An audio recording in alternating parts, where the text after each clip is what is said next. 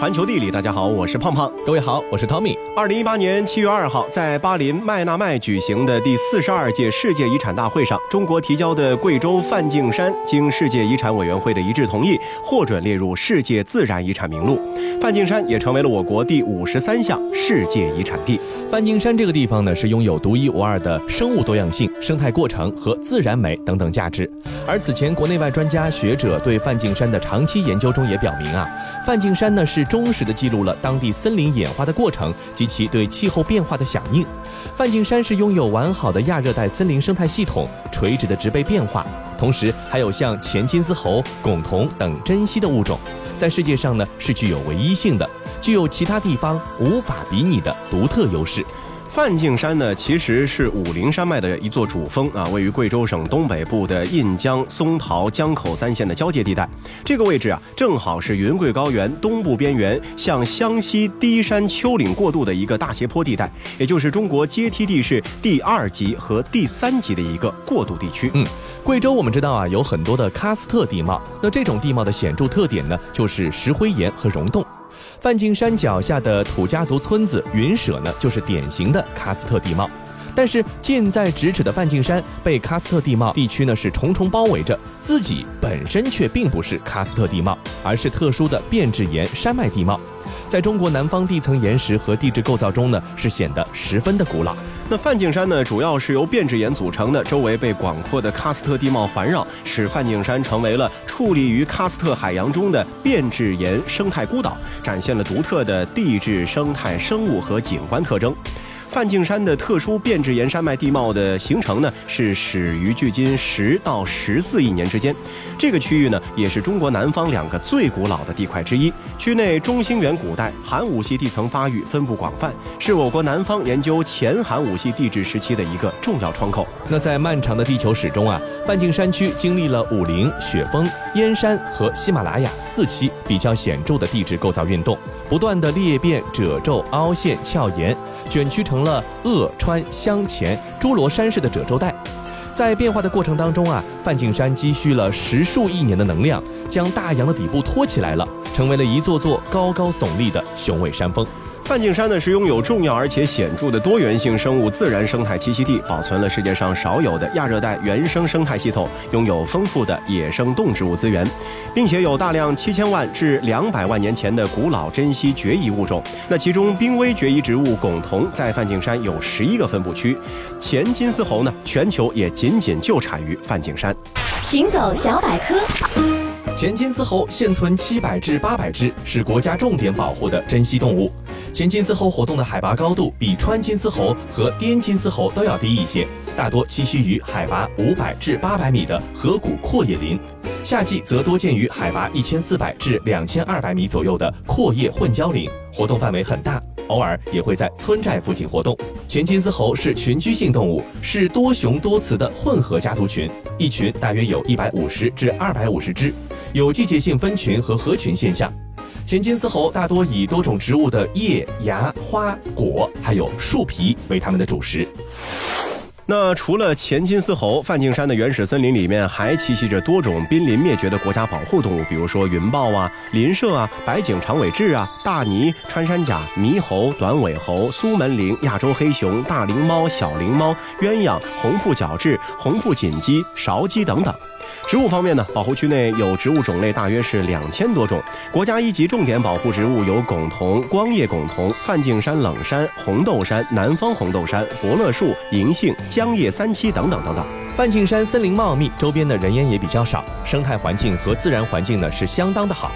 梵净山的生态系统能够完整的保留下来，和当地百姓世世代代保护呢是有很大的关系。当地百姓环境保护的认知啊，甚至是超出了很多评审专家们的想象。那除了优美的自然景观，其实梵净山还有着深厚的人文积淀。梵净山和佛教的渊源呢是颇为的深厚，自古就是弥勒菩萨的道场，和五台山、峨眉山、普陀山、九华山等都是并居佛教名山之列。梵净山佛教的传入和佛教传入贵州的时间呢是相吻合的，它起于唐代，兴于宋代，盛于明代，而衰于清末。嗯，梵净。山啊，现存的佛教文化元素呢，也是十分的丰富，包括山上的寺庙、碑石摩崖、天桥、奇峰金石、洞穴、佛光幻影和山花红叶等等。山上呢有一座承恩寺，原名叫做上茶殿，是梵净山的金顶正殿，位于梵净山新老金顶之间的一个开阔地带。始建于明初，由明代高僧妙玄长老开山，至今呢已经有五百多年的历史。万历皇帝的母亲李太后呢，曾经在这个地方修行，据说她最后是肉体成圣，白日飞升。清朝的时候啊，承恩寺由龙参法师重修，并且被光绪皇帝是封为了赤次承恩寺。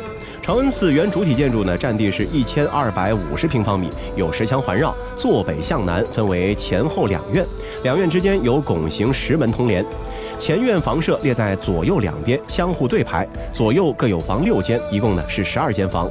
二零零九年的时候，承恩寺在原址进行了重建。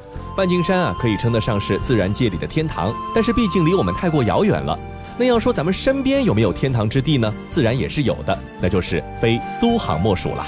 这个想必大家都听过这句话，叫“上有天堂，下有苏杭”。嗯，那也因为这句话的广为流传，风光旖旎的江南福地，在人们心中啊，也就一直带有一种美好的憧憬。可以说，这句话也是江南水乡最有力的一句宣传语。不过，你有没有想过，这句话是怎么来的呢？为什么说这两个地方是天堂，人间天堂，又为什么是苏州和杭州，不是其他地方呢？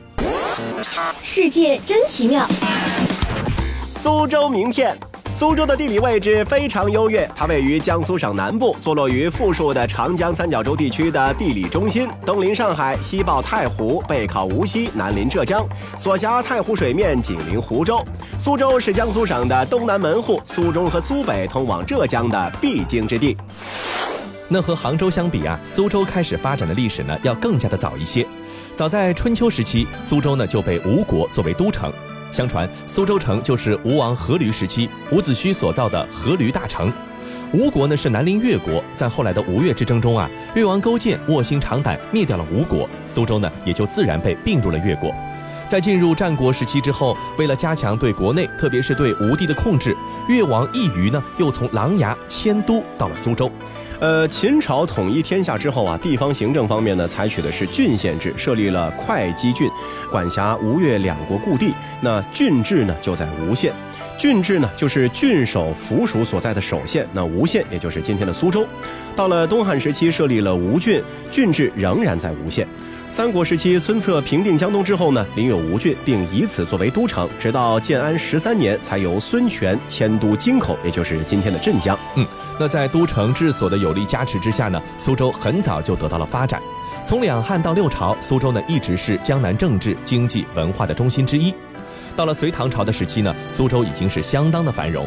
也正是从隋朝开始撤郡建州，苏州呢从姑苏成为了苏州。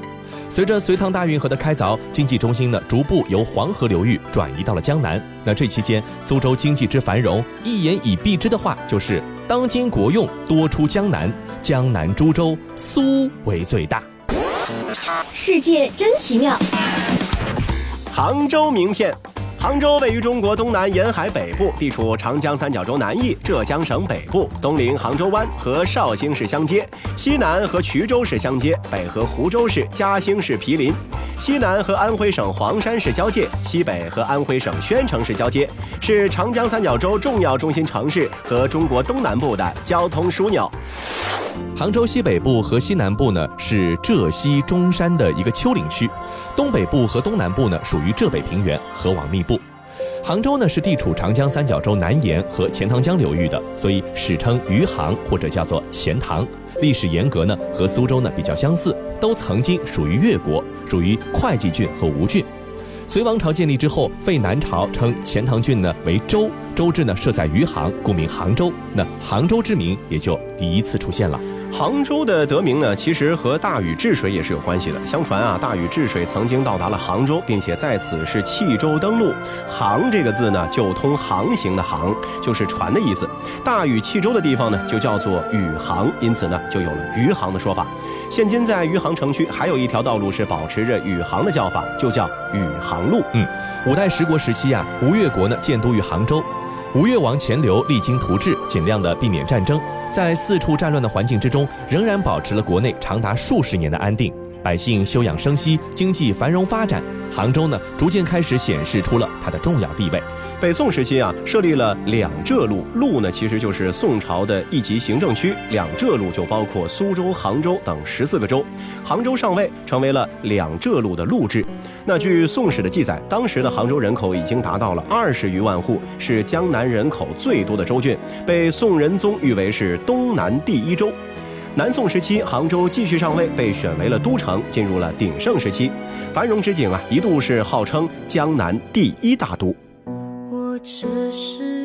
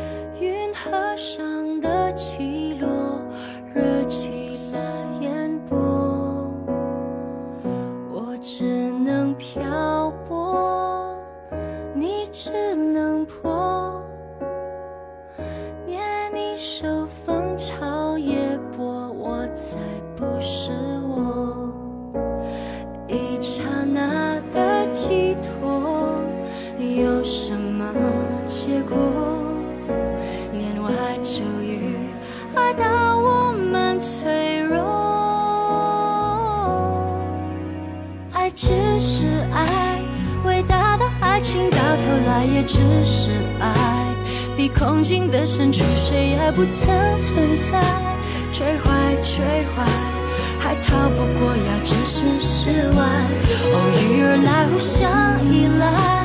河上的船儿总不能永不离开，万年的泡影到底离不开人山与人海。无奈浪淘一浪又一浪，也不过只为一次澎湃。幻想四界与云外，依然为世人爱情不。沉默的惨白，是只需等待，去的去不明也不白。爱只是爱，伟大的爱情到头来也只是爱，比空境的深处谁也不曾存在。追坏，追坏。还逃不过要置身事外，偶遇而来，互相依赖。河上的船儿总不能永不离开，蜿蜒的泡影到底离不开人山与人海。无奈浪淘一浪又一浪，也不过只为一次澎湃。那海市蜃楼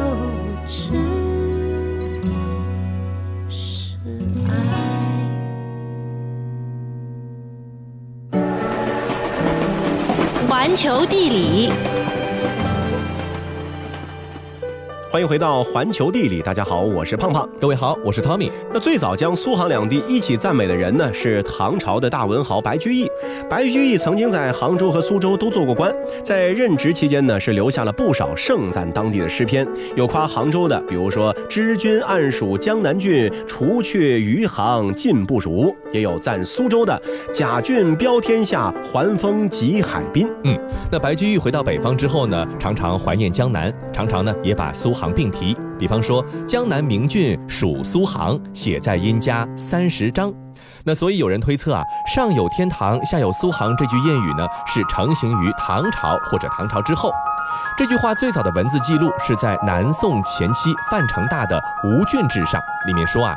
谚曰：“天上天堂，地下苏杭。”所以可以确定这句话的形成呢，是在南宋或者南宋之前。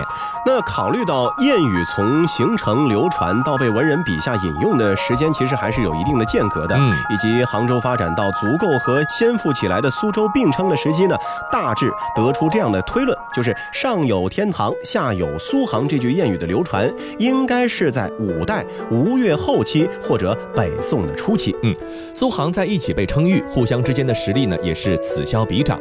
苏州呢出道很早，早在公元前六世纪就是一方诸侯的都城，而杭州呢则一直处于吴越争霸的边境线上。那大约在汉代的时候，西湖才真正变成一个内湖。然而，随着政治资源的转移，杭州呢是一度就超过了苏州。宋高宗南渡之后，整个南宋时期，杭州地位都远超苏州。不过，明清时代，苏杭再次出现了逆转，苏州的地位上升，超越了杭州。有两个关键指标呢，说明了这一点：一个是苏州贡献的赋税占比是超过杭州的；第二呢，就是在科举考试中，苏州出的状元人数也是远远超过了杭州，位居全国第一。嗯，所以呢，在历史上啊，上有天堂，下有苏杭。中的这个“苏杭”一词的前后顺序呢，一直就是两地人争论的一个焦点。但是不管怎么争论，苏杭堪比天堂的美誉呢，是依然没有变化的。苏杭获此赞誉，一方面当然得益于水光潋滟、晴方好的江南美景，另一方面呢，也需要有足够的满足人们需求的繁荣和经济以及文化。否则呢，那只是一块心中的圣地，而不是有着幸福美好生活环境的那样一座人间天堂。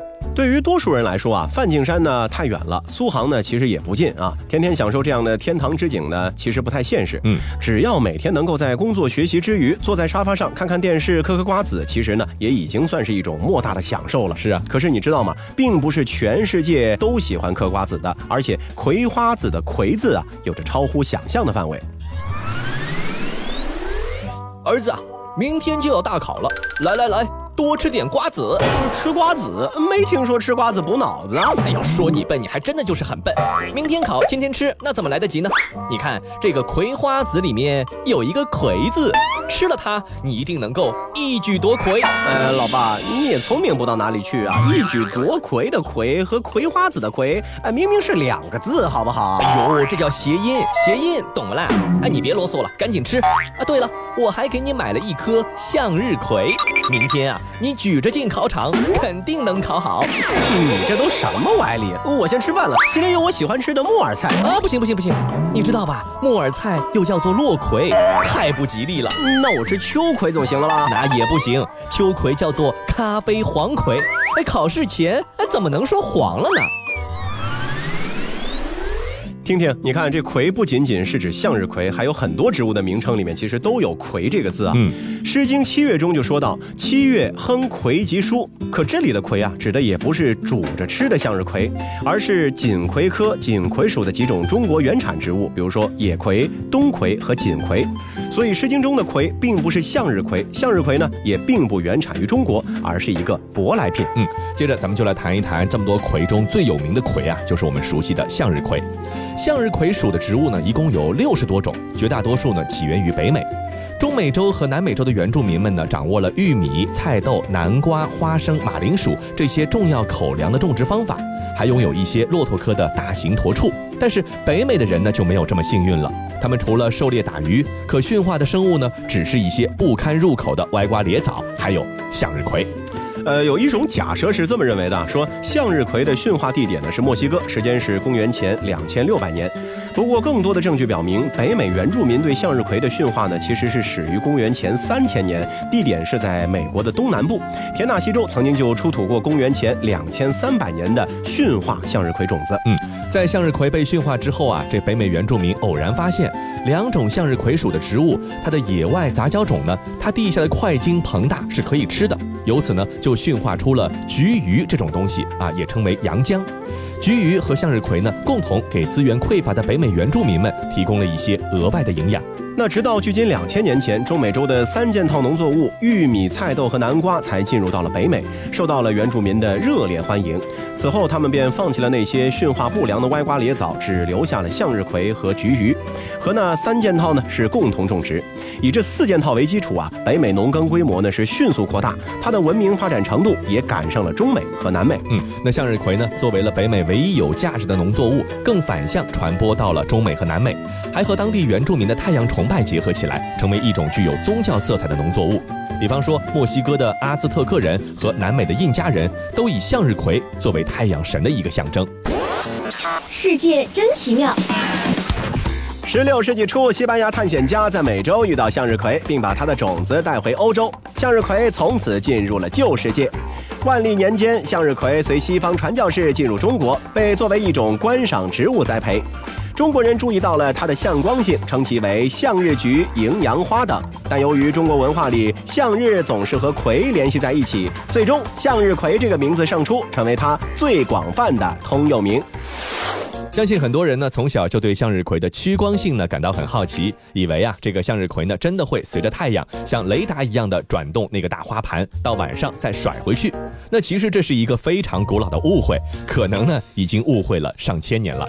呃，一五九七年的时候，英国植物学家约翰基纳德就曾经观察过种在自己草药园里面的向日葵，并且对这种古老传说呢是提出了质疑。而明末学者赵涵于万历四十五年，也就是公元一六一七年写的这个《植品》一书，是中国已知最早记载向日葵的文献。那其中对于向日葵的描述呢，也是相当的科学和准确。嗯。书中就说了，向日葵的花呢，只在幼花期的时候才有这种向阳性。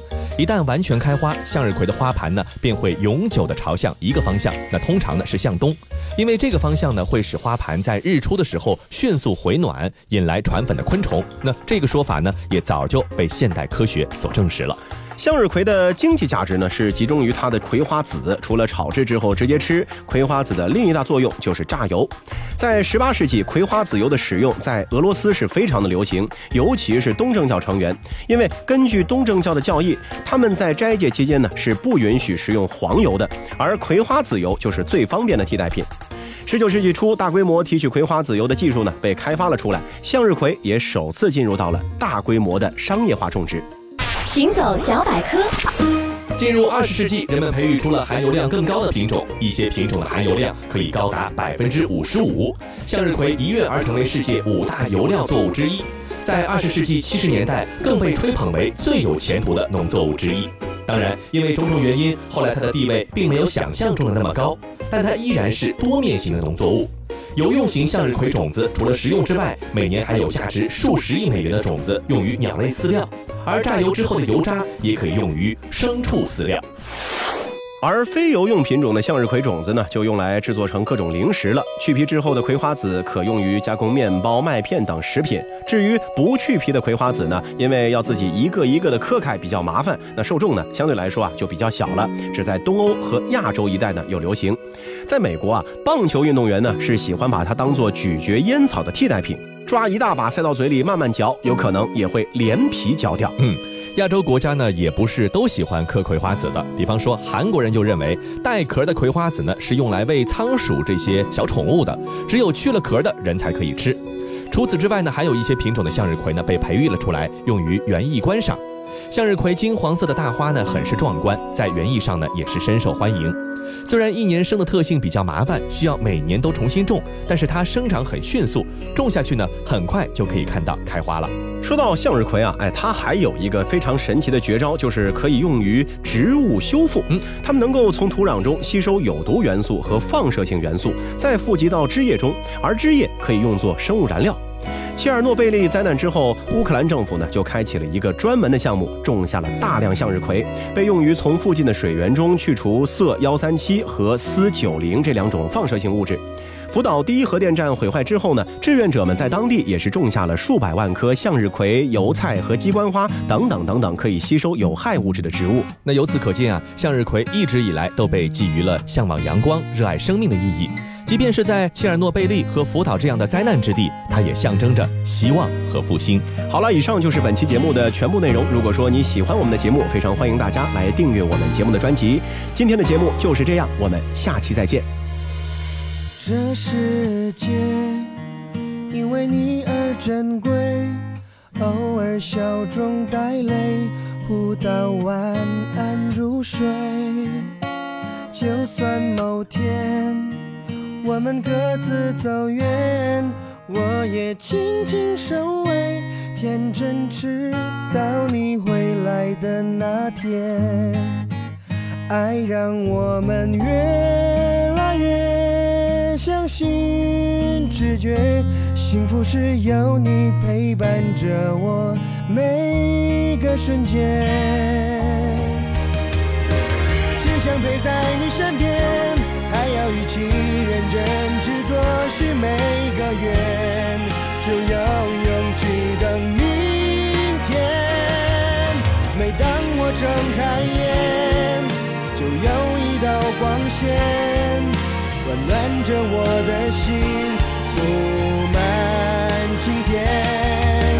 向日葵般的遇见，哪里有我最初次的感觉？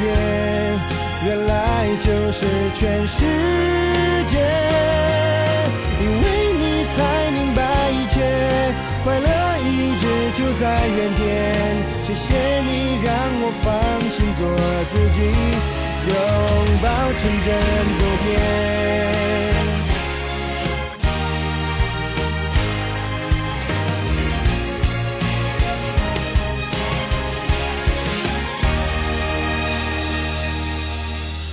只想陪在你身边，还要一起认真执着许每个愿，就有勇气等明天。每当我睁开眼，就有一道光线，温暖着我的心，布满晴天。向日葵般的遇见，哪里有我们最初次感觉？原来就是全世界，因为你才明白一切，快乐一直就在原点。谢谢你让我放心做自己，能拥抱着纯真永不变。